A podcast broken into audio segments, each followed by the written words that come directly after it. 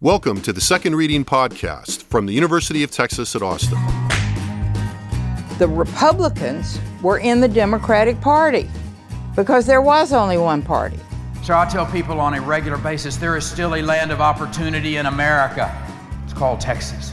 The problem is these departures from the Constitution, they have become the norm. At what point must a female senator raise her hand or her voice to be recognized over the male colleagues in the room? And welcome back to the Second Reading Podcast. Uh, I'm Jim Henson, Director of the Texas Politics Project at the University of Texas at Austin. Joined for the last podcast of the year today by Josh Blank, not the last podcast of all time. No.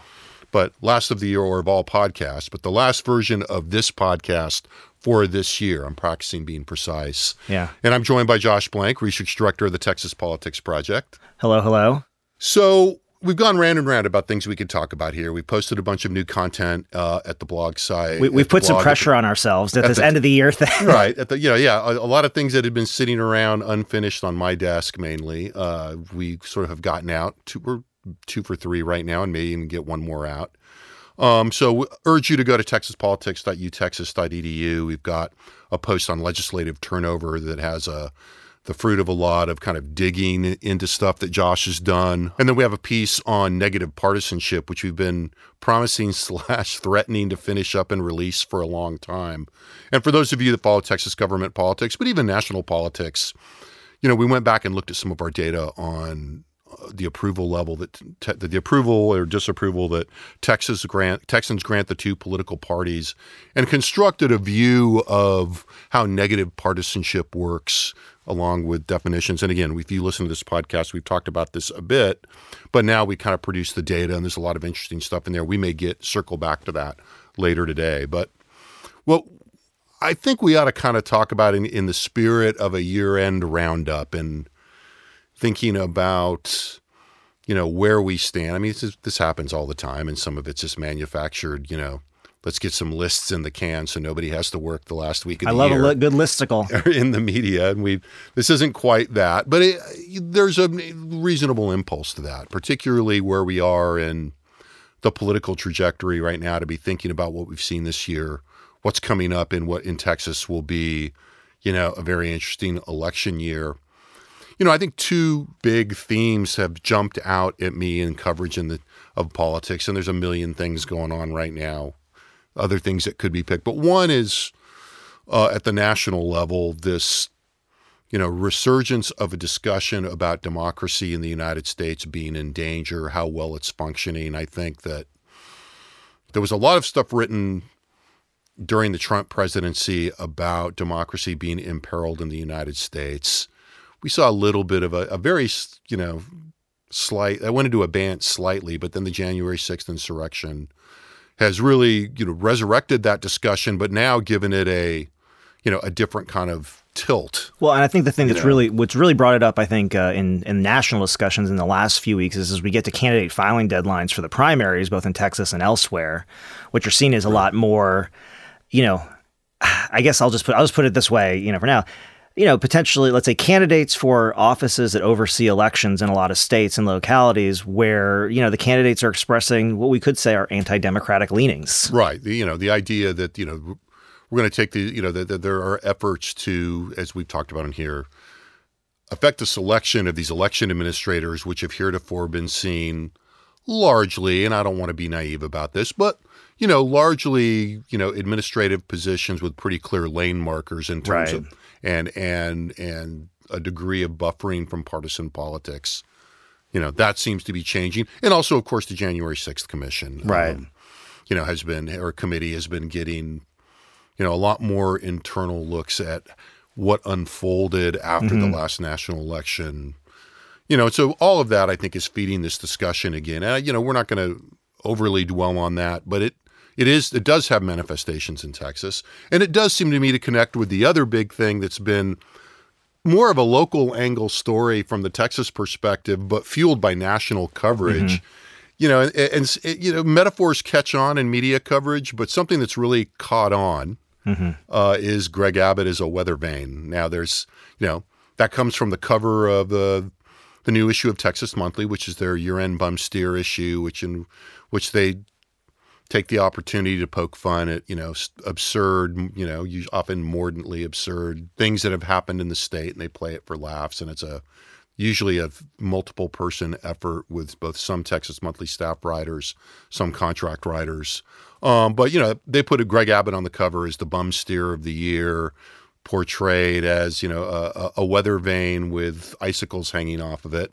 But this comes after you know, two national stories, one in the LA Times by Mark Barabak, who's been a guest on the podcast before, the other in an article in the New York Times by one of the new Texas correspondents, I think it was by David Goodman, in which this notion of Abbott as following whatever way the wind blows recurred in both of those stories. So all of a sudden, you've got this notion uh, that has, you know, we've talked about in here, and there's certainly been a matter of discussion in internal politics of the state mm-hmm. that Greg Abbott is kind of very focused on reelection. Yeah. And that his public positions and his policy preferences over time have changed according to that context.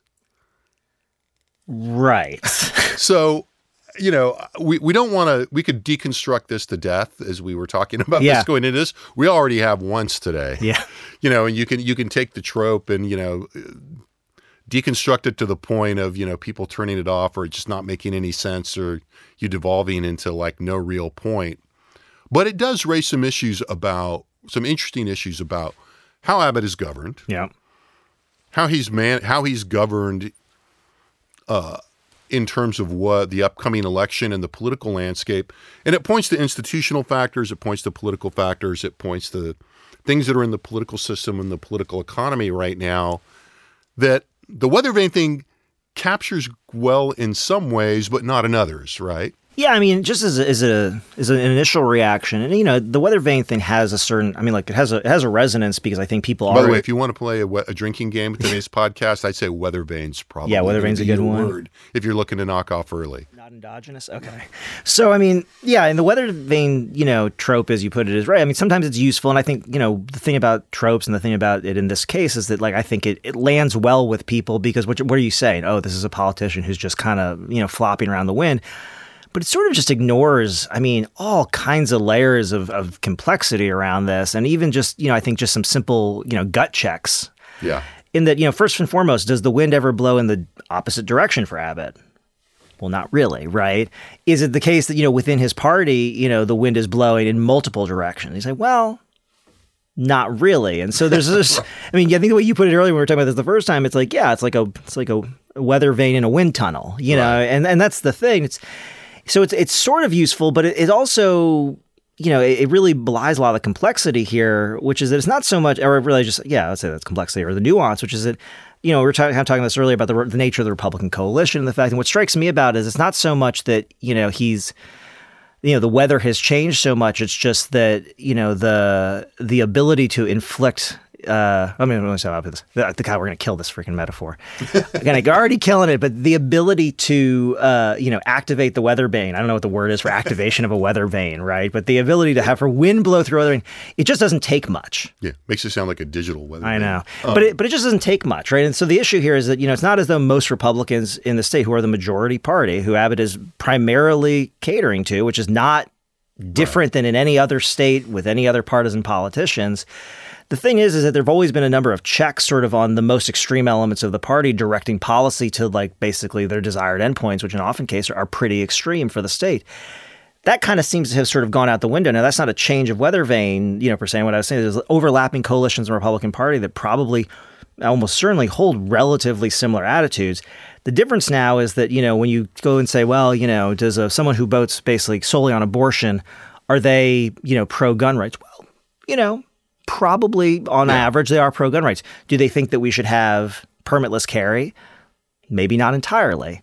But the permitless carry sort of, you know, Second Amendment absolutists seem to be driving the discussion now in a way. Same thing on abortion, right? You right. know, the idea that we would ban abortion in the state was you know, it was conceived it was conceived of as political suicide. I think for many well, years. and that, and that was the hook of the Barabak piece, right? And that's I mean, the hook of the Barabak piece, right? Right. I mean, I mean that this column in the New York Times that Mark wrote you know, and there was a great, you know, I love the journalistic sidelight of this. Which LA is, Times. um, or LA Times, yes. Um, you know, which is that during the 2014 campaign, apparently, you know, per, per Mark's column and per conversation with Mark, you know, he wrote a story that characterized Greg Abbott as opposing abortion rights and except in the case of dangers to the life of the mother, right? And, and he it.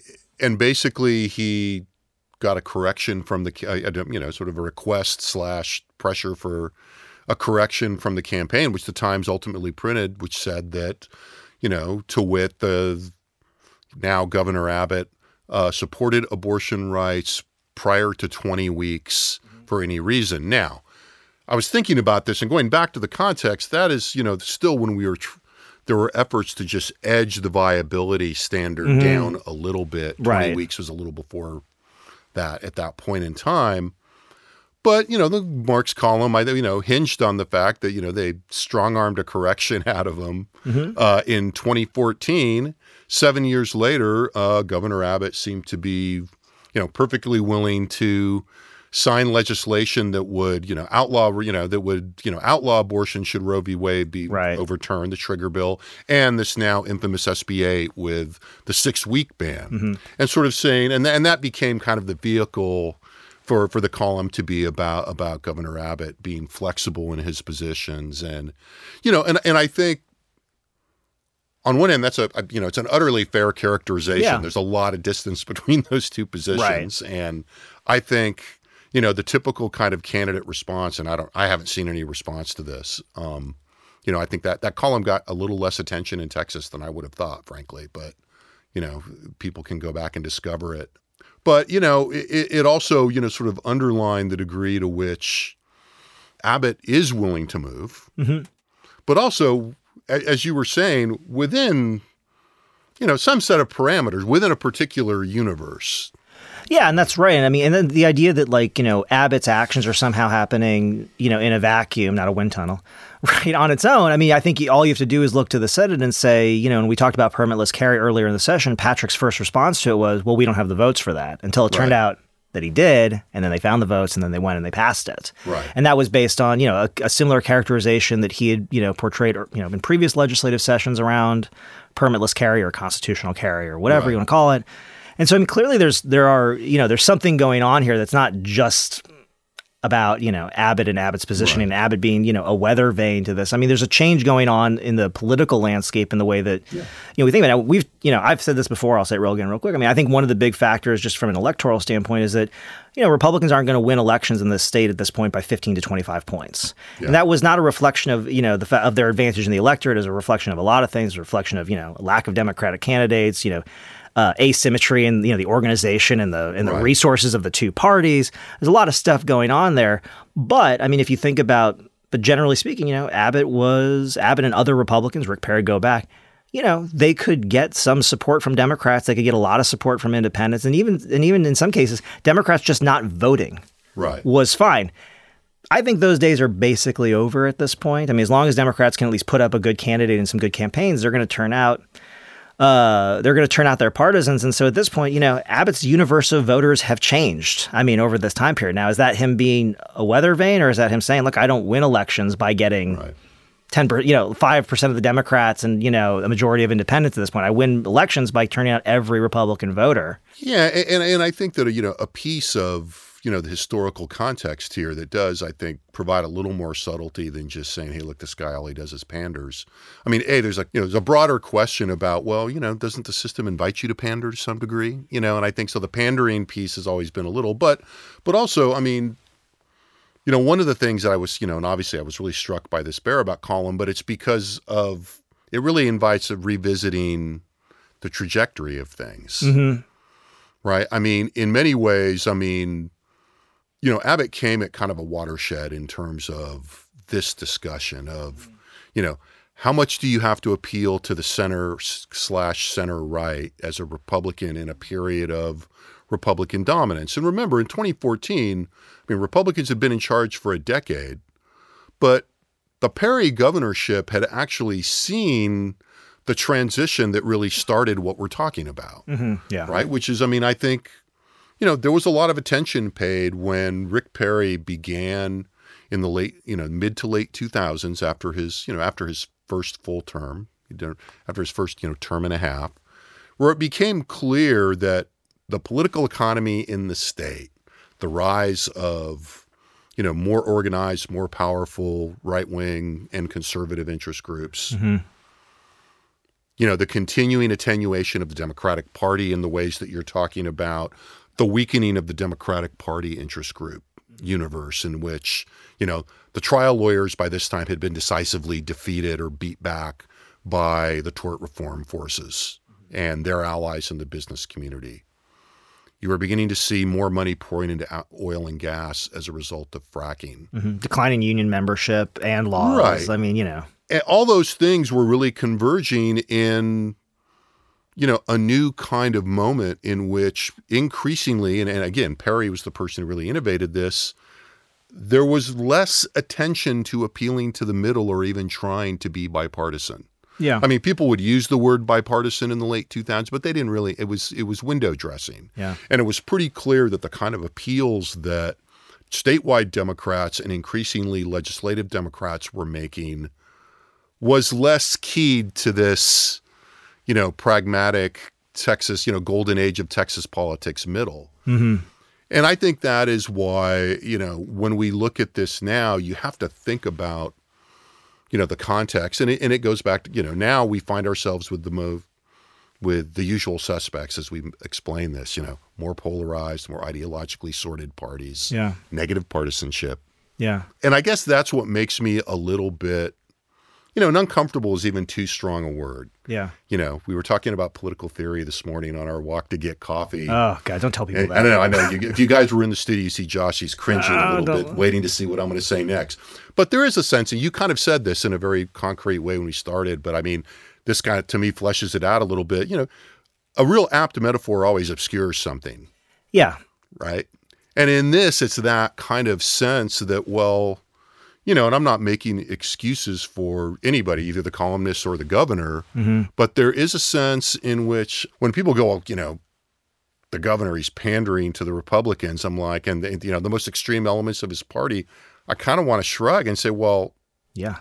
What do you, you know, yeah, do you expect something different? Now, to be fair, I would say that we've certainly expected something different. I think during the early days of the pandemic, yeah. we were you know, I think mildly or to guardedly critical of the response to COVID once it be, seemed to be driven by politics inside the Republican Party. And I would still stand by that critique. Yeah, sure.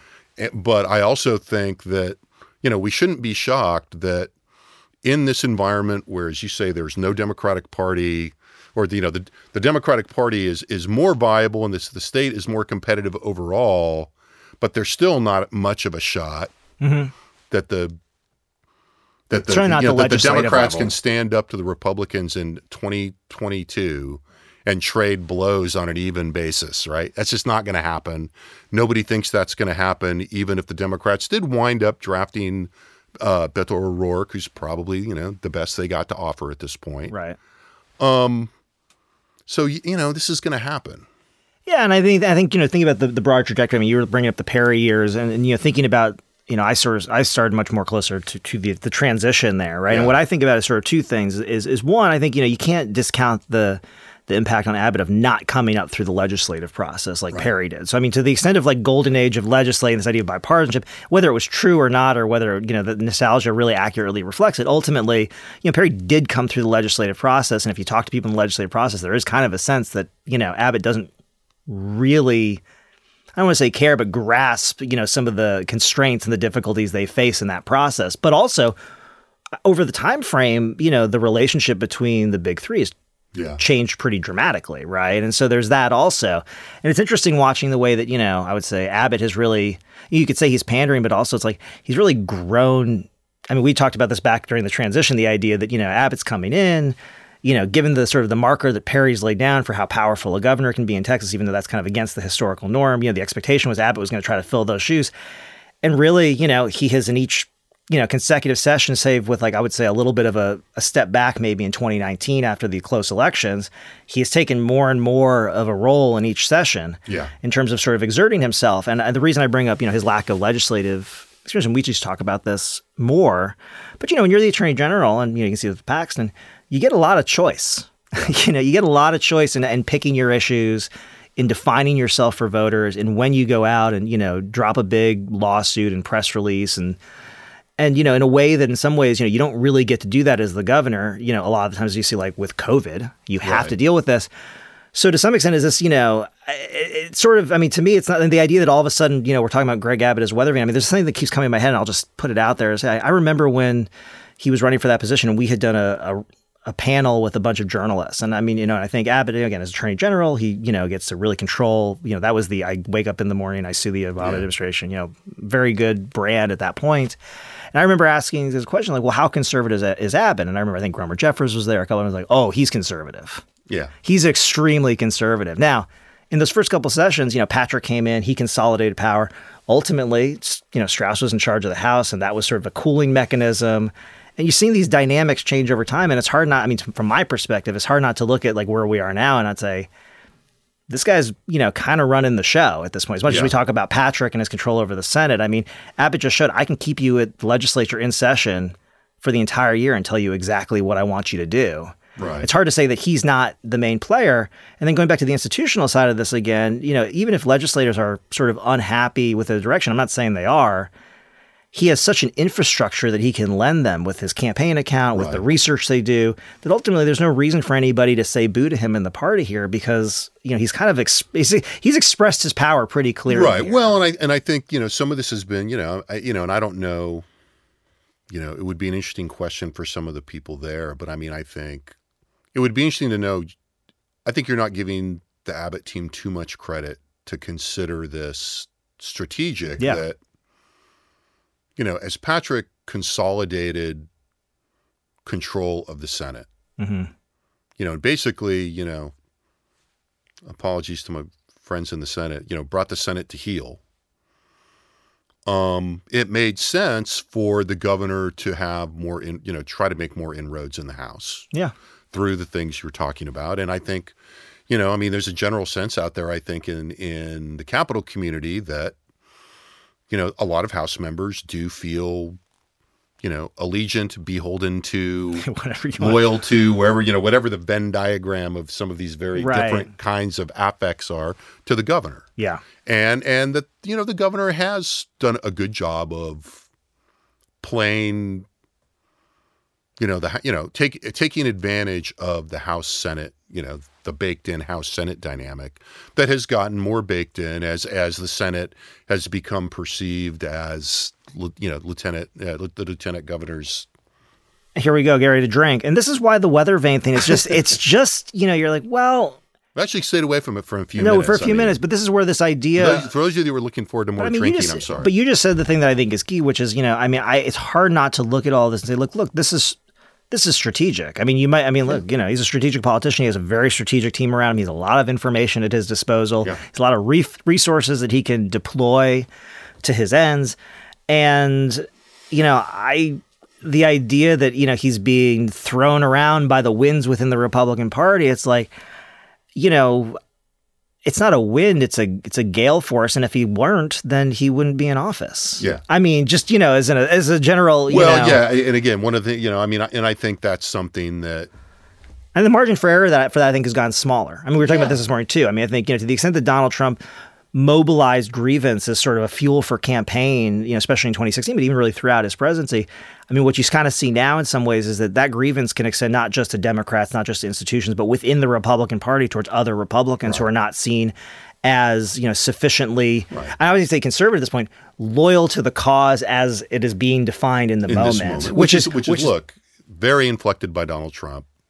and that kind of to brings us to the democracy piece of this. It does because you know I think that you know one of the factors that's hovering that we've touched on a couple times, but is you know, and I think I said this last week, but I'm going to use the line again. The weakness of the Democratic Party has gone from being kind of an electoral condition Mm-hmm. to a structural feature of the system that is having structural consequences. Yeah. Say more. Well, I mean, I mean, I mean, tease that out a little bit because Well, I mean, you know, look, I mean, I, I know- think I- I know what you it's, mean, It's one thing to say, well, the Democrats they came close, they didn't, you know, but I mean, when you know they they almost won, maybe next time, and they're growing, and the state's getting competitive, and the state becoming get competitive at the state level is true enough. But you know, part of the long term ineffectuality of of the Democratic Party as a political force and as an institutional force is that it has skewed the perceptions. I mean, the Democrats have helped build the wind tunnel, Yeah. you know, and they're not in it. And that's not blaming any individual Democrats, but to the extent that that is now an assumed part of the feature of the system is what I mean by it's now become a structural part of the system, and it, you know, that's what enables us to talk again and again about the fact, and for people to raise the point again and again that look, there are all these policies that got passed in the last year in Texas that don't enjoy that there's no evidence that they enjoy majority support Yeah. in the population at large, in the electorate at large. And yet, Republicans are pursuing these policies, you know, Republican incumbents with great gusto. And that's not a, I mean, we'll see. It may turn out to be a mistake, but I'll, I'll be surprised if the day after the election on uh, in November of 2022, everybody wakes up and goes, wow, the Republicans really dropped the ball with all that conservative legislation because the Democrats just made a bunch of gains. Yeah. I don't think anybody expects that. certainly not after redistricting.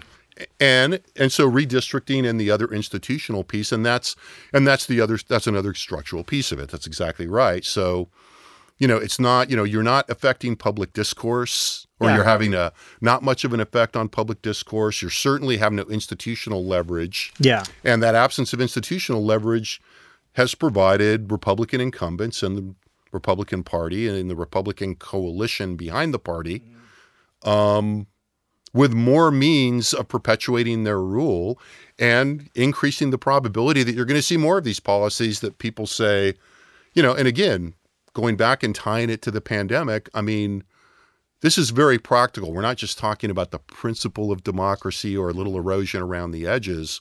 We're talking about real policy consequences. You know, when you don't have when you have such a stilted discussion that is, you know, that is driven by that. Yeah, this is- by, I- these, by these kinds of forces. I didn't think we'd get anywhere with this conversation, but I feel like maybe we are because I mean the way that I'm now I'm thinking about this is, you know, the the oh, problem. ye of little faith.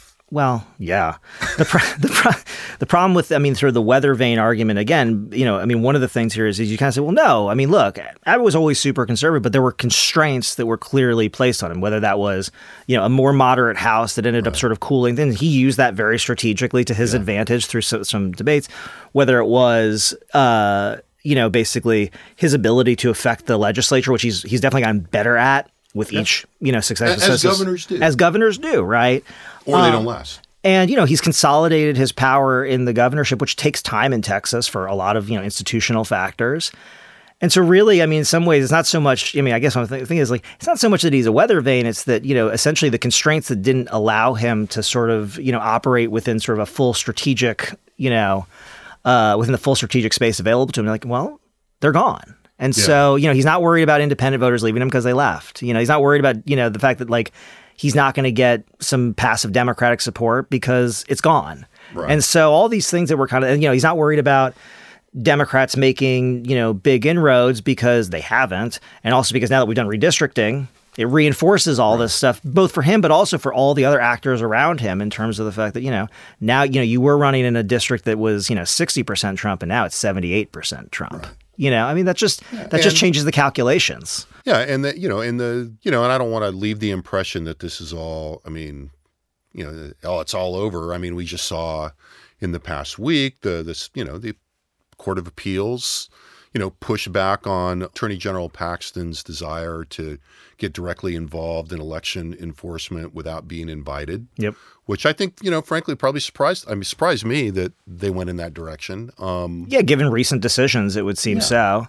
But I mean, but the thing is to go back to this discussion about Texas and Abbott and democracy and all that. I mean, I think you know the voting stuff is is particularly interesting because to the extent that you know Abbott seemingly feels no constraints, you know, on his actions, and Republicans, you know, around him seem to at least tacitly or actively you know engage in that you know that's where i think you know the other discussion this week was was you know get around democracy was you know are democrats going to figure out a way to get manchin to come along on this voting stuff because it seemed you know again Yeah. that's a whole other thing but it's seeming increasingly dire for democrats i think part of the reason honestly you know is, is texas i mean there's a lot of states that are doing this there are a lot of battleground states that are doing this but if a state is big is urban is diverse as texas can basically kind of I mean, I'll just say you know willfully engage in discrimination, which it, which it is in terms of if you just look at the composition of the electoral districts that have been created in the race in a state that There's is- some senators that would be very offended by that language. well, I you know. Let's have a conversation. Invite him to the podcast. I mean, I just, you know, explain how this works. So, I mean, I think, you know, I think that people are looking at Texas and thinking, okay, well, what's next is probably going to come out of Texas. And as of right now, when you look at Abbott, who seems to be completely unconstrained, I think that probably scares a lot of Democrats, both, I think, in Texas, but even at the national level at this point. Yeah, no, I think that's right, and I and I think that, you know, I- understand why people are alarmed. I mean, I think you know we haven't. There's the whole piece out there about the coordinated efforts. Mm-hmm. You know, you mentioned the the election officials. You know about what this looks like as an ensemble of things, and Right. you know how worried we should be, and you know, I mean, I think there is there is reason to worry, but I would also, but I eh, but I think that you know we're going to learn a lot about that, as you say. Texas is going to be important in this, and we're going to learn a lot about how that all ultimately looks next year. You know, next year. I mean, I I was, uh, you know, I guess we ended the podcast this way last time, so I won't, I won't go back to the you know you thought this year was bad. Yeah. you know, but it's going to be a very interesting year next year. Um, and we will be back with the podcast. I don't know exactly when. Look for us probably second week of January, if I had to guess right now. I don't know what the calendar looks like, so what what the days of the week fall back. But um, thanks for all the support, both on the ground and when we were doing this virtually from the audio crew in the Liberal Arts Development Studio. Um, they're the best here at the University of Texas. Uh, thanks to Josh for spending so much time on this. Thanks to you for listening, and we will be back uh, next year.